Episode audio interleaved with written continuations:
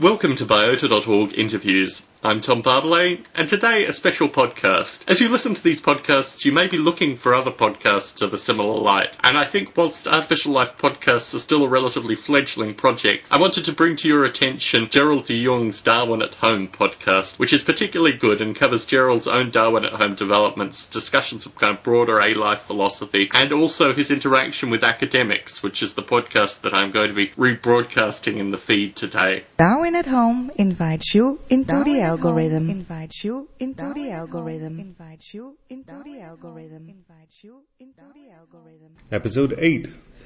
Hey, I hope you enjoyed last week's episode, which was, uh, of course, just a recording of my presentation at the BNAIC conference in uh, Namur in Belgium. Um, you'll remember from podcasts before that that I was sort of working up to that presentation, um, partly as a sort of a deadline that I uh, imposed for myself just to get something done on time. And uh, I sort of coordinated my release of the new intelligent design version with the presentation at the BNAIC conference. Um, I had 20 minutes to talk about uh, and show the show the program. The the other demonstrations were actually surprisingly um, similar to the presentation of papers. People had presentations, uh, slides going from one to the other, and then eventually showed a demo. I just uh, demonstrated the program and talked about it for quite a bit before I did do the demo. When I see the video back, there are a couple things that I could have improved, definitely.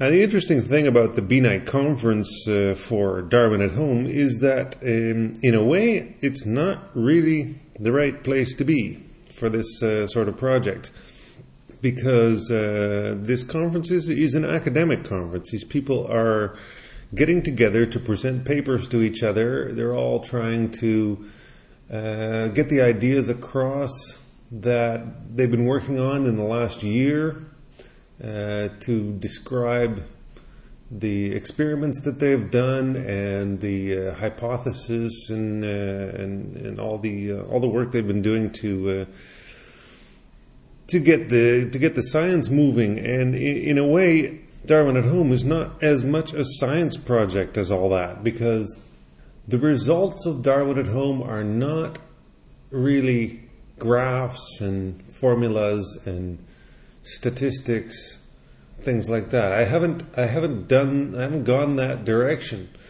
It could be done. Uh, in fact, last year when I presented at the BNAIC conference, they also uh, very much enjoyed the uh, the show. Uh, but right after that, I got in contact with a professor who who was sort of interested in having me do a PhD on the subject.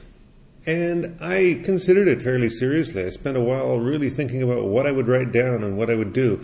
But on the on the other hand, when I started thinking about it more and more, it was like uh, it's going to take a lot of time. It's going to take a lot of analysis, a lot of really deep diving down. And uh, basically, I would sort of have to stop the development of the software for a while in order to write about it all. Yeah, put it into a scientific frame where I have a hypothesis and then I do experiments to prove or disprove the hypothesis. Because that's science. And the BNAIC conference is all about science. Uh, Darwin at Home, however, is not entirely all about science. Um, you know, part of the charm of the whole program is the the visual effect it has on people, and that's not scientific. In fact, this project, if I were to present it at the BNAIC in terms of uh, mathematical formulas and results and graphs and uh, you know the proving or disproving of a hypothesis, it would go over just fine without any visual representation whatsoever. That's complete extra. They they like it. Everybody enjoys it. It's it's nice to look at. I think it's it's core to uh, to the project for maybe not necessarily scientific reasons, but still core to the project because part of the idea here is just to get people interested, to get people impressed by what evolution can do. And, uh, you know, people make up a part of the equation. I don't care necessarily to convince these scientists of anything because they're already convinced.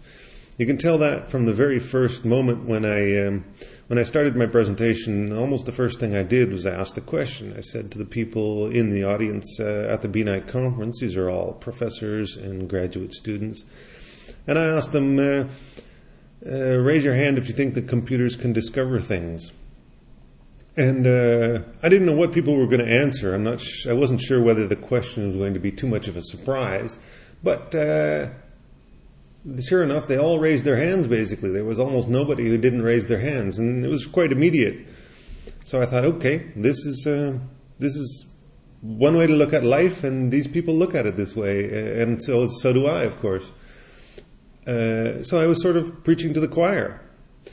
I imagine, at least, that there are lots of people out in the world, you know, all sorts of, uh, you know, more or less intelligent people, people who are interested in very different domains and whatever, um, who don't think that computers can discover things. And it's more for that kind of person that I'm doing this project, so that people can really dive in and uh, experience what it's like to see um, something emerge from nothing. Another thing I've done in the last uh, couple of days, at least, I found a little bit of time again to uh, revamp the website. So uh, I've got now a podcast page to make it easier for people to um, subscribe. I'm also setting up a, sort of an introduction page from myself so that people know what this project's about and where it's going a little bit. And um, what I've also done in the last week is I've uh, um, scrounged together a bunch of animations. Some of them were from the original film that I published a little while ago, the big long film, which was almost too long. Most people responded by saying, uh, I couldn't watch the whole thing. And actually, I don't blame them. I, I look at it too and I think there's just a bit too much of me talking there. It's a little too monotone.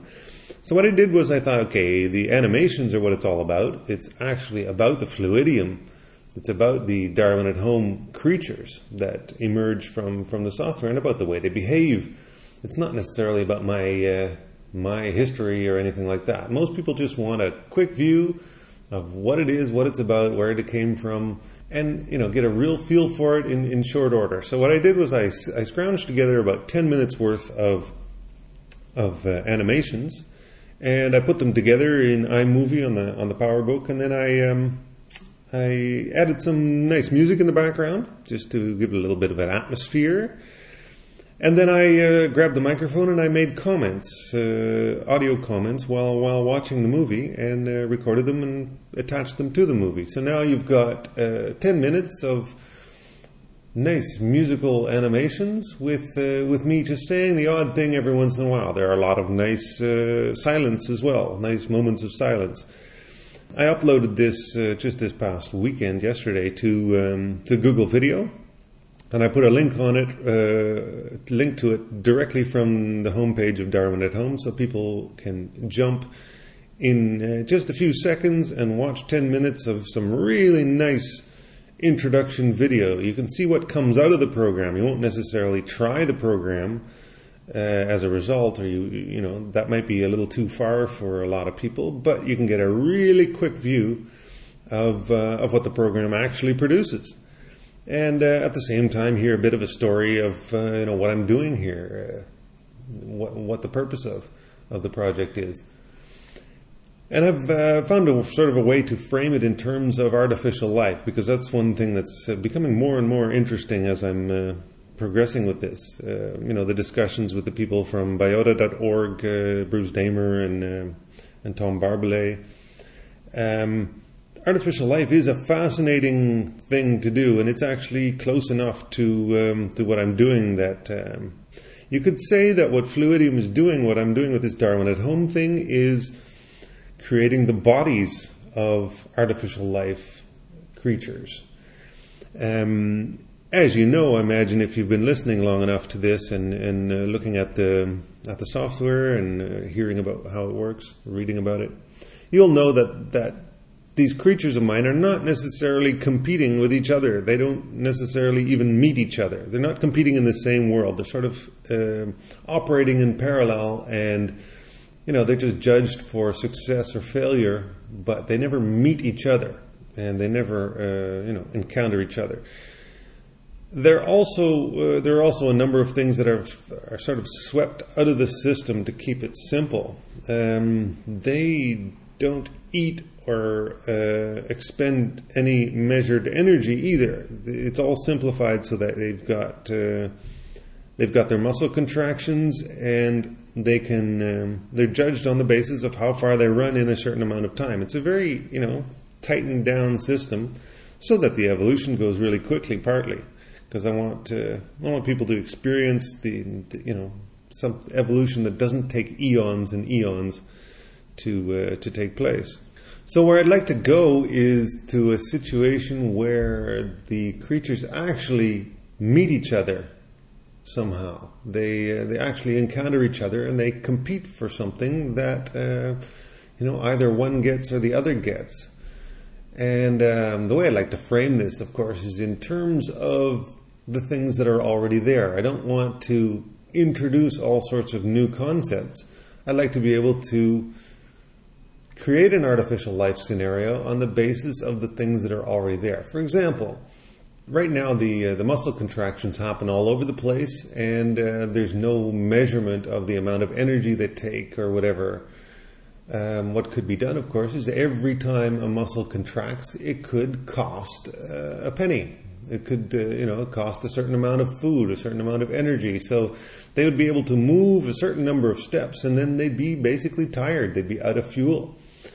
Uh, that's one interesting thing. So if there's something that they can do, like uh, eating or something, to compensate for for uh, the movement that they make, that's you know that's something that they would have to do. So they they would have to fight to to get themselves food in order to keep moving around, in order to keep getting food. So without that motivation, the the ones that don't have it in sufficient amounts will die. So that's one thing.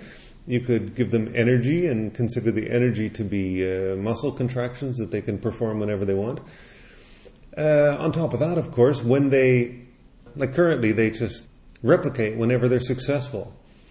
Um, what could also be done is they could be hunting around to collect a certain number of elastic intervals. They're made of elastic intervals connected all together, and it could be it could be part of their um, their survival to actually go and find elastic intervals and sort of gather them up. So you'd have a kind of a herbivore-like creature that was uh, wandering around uh, watching out for itself, but uh, gathering uh, elastic intervals. And as soon as it had the same number of elastic intervals that it had in its own body, uh, as you can imagine, as soon as it's collected enough, then it can actually replicate itself with a mutation. Right now, that that happens, uh, you know, just in the context of the algorithm. So, so there's no, they, they don't have to gather up and you know save up in order to uh, in order to replicate. They just replicate. It's the, it's it's it's part of the definition right now, but it should be something they have to fight for. So if they're hunting around for food, uh, for energy on the one hand, and for uh, replication on the other hand, it becomes a lot more like an artificial life scenario. So um, now I encourage everybody who's on the podcast to uh, revisit the website and take a peek. Um, one thing, of course, that you'll encounter is the release of the new intelligent design version of Darwin at Home. Um, like I said in my presentation from last week, um, this version is special because it also includes growth mutations. So the actual morphology changes over time. Just like the behavior did before, now it's a combination of behavior and morphology. And that it gets to be really fun because these are two separate things and they're evolving together. So yeah, the the, the BNAIC conference was good. Uh, last year, I won the prize for the best demo because um, they uh, were blown away. They hadn't expected to see something like this. Uh, I think um, the their idea was that I would probably uh, change course and do this whole project in a very scientific way, and then come back the following year with. Um, with some sort of uh, academic paper to describe things. But instead, what I did is I got back into the software. That's the most fun for me. I um, added the growth mutations and um, basically rewrote it to some degree to get that uh, going. And it was a fascinating process, and I'm really happy with the results. And I can't really imagine having stopped last year and starting started to write about it all and analyze it all and, and do some sort of scientific uh, experimentation with it.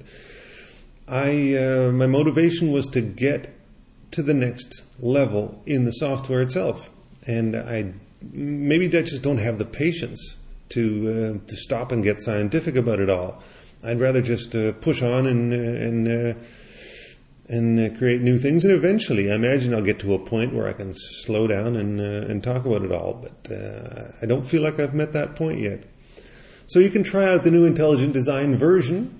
It's um, a lot of fun to watch because you can, uh, if you if you tweak things a little, if you pay a little attention while things are evolving, you can see some really fascinating things grow really quickly. Um, actually, when it comes down to it, the um, the demonstration I gave at the BNAIC conference almost worked too well. I was um, sort of blown away. I, I started off the um, the evolution, and people could see the the population view, and they were watching the evolution. And then, uh, after a little while of, of describing things, I stopped and took a view of um, of the current uh, winner in the evolution, and it was surprisingly realistic, um, and and sort of mind blowingly quickly evolved. It was I was totally taken aback by it. I tried to stay calm and continue discussing, but when I looked at it, I thought, "Holy, that that was fast." Um, so it was actually too fast to the point that um, people were thinking this must be fake. which was quite funny. People started asking questions. Was this for real? Because it happens so quickly. Uh, what happens is, the, you know, the um, the growth mutations can go, can take place fairly quickly, and if if the growth mutation, the thing is, in the algorithm the way it is right now, if the growth mutations are successful and they don't cause any problems, then um, the next growth mutation will be uh, will be in a very short time. And so, if you happen to get lucky and have a few uh, successful growth mutations, you'd be surprised how quickly things can grow. And the funny thing is, of course, it grows uh, it grows limbs and it starts to use them. Uh, which brings me to the, the, the interesting question that my uh, colleague Thomas uh, asked after the after the presentation uh, in Belgium he said, uh, I see uh, symmetry in the creatures. Th- is this something that you programmed in?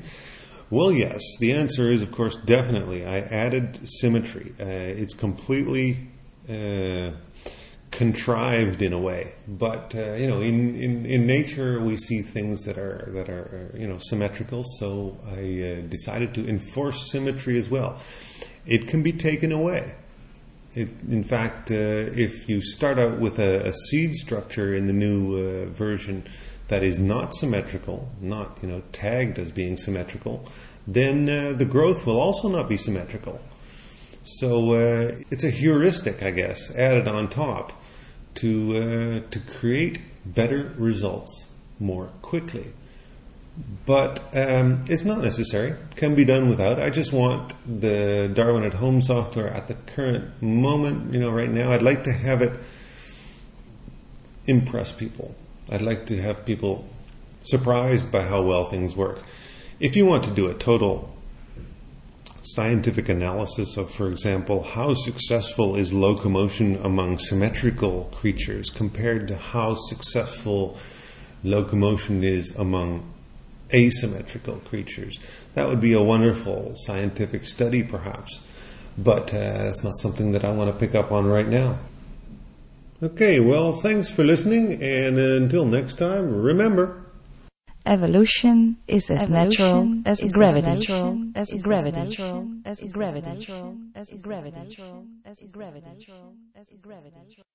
If you are interested in more information on Darwin at Home, or if you'd like to subscribe to the Darwin at Home podcast, D A R W I N A T H O M E dot org, that's Darwin at Home dot org, and that has more information with regards to Darwin at Home and how to subscribe to the podcast, and also Gerald's blog which explains his developments and gives additional notes to the podcast if you're interested. I thoroughly recommend any artificial life developer or even expert user to consider creating podcasts as a means of talking about artificial life. The kind of long running project with regards to biota.org and certainly with regards to the artificial life developers that I've spoken with to date is to actively evangelize artificial life to the broader public, to get a sense that there is a community, whilst it's small currently, that it's growing, and that people are talking and thinking and actively debating issues that come up in artificial life development. If you have a podcast or you'd like to be interviewed on biota.org interviews with regards to artificial life, be you a developer or a user or an academic, please contact me, tom at nobleape.com. Thank you very much for tuning into this podcast. Look forward to you tuning into the next podcast.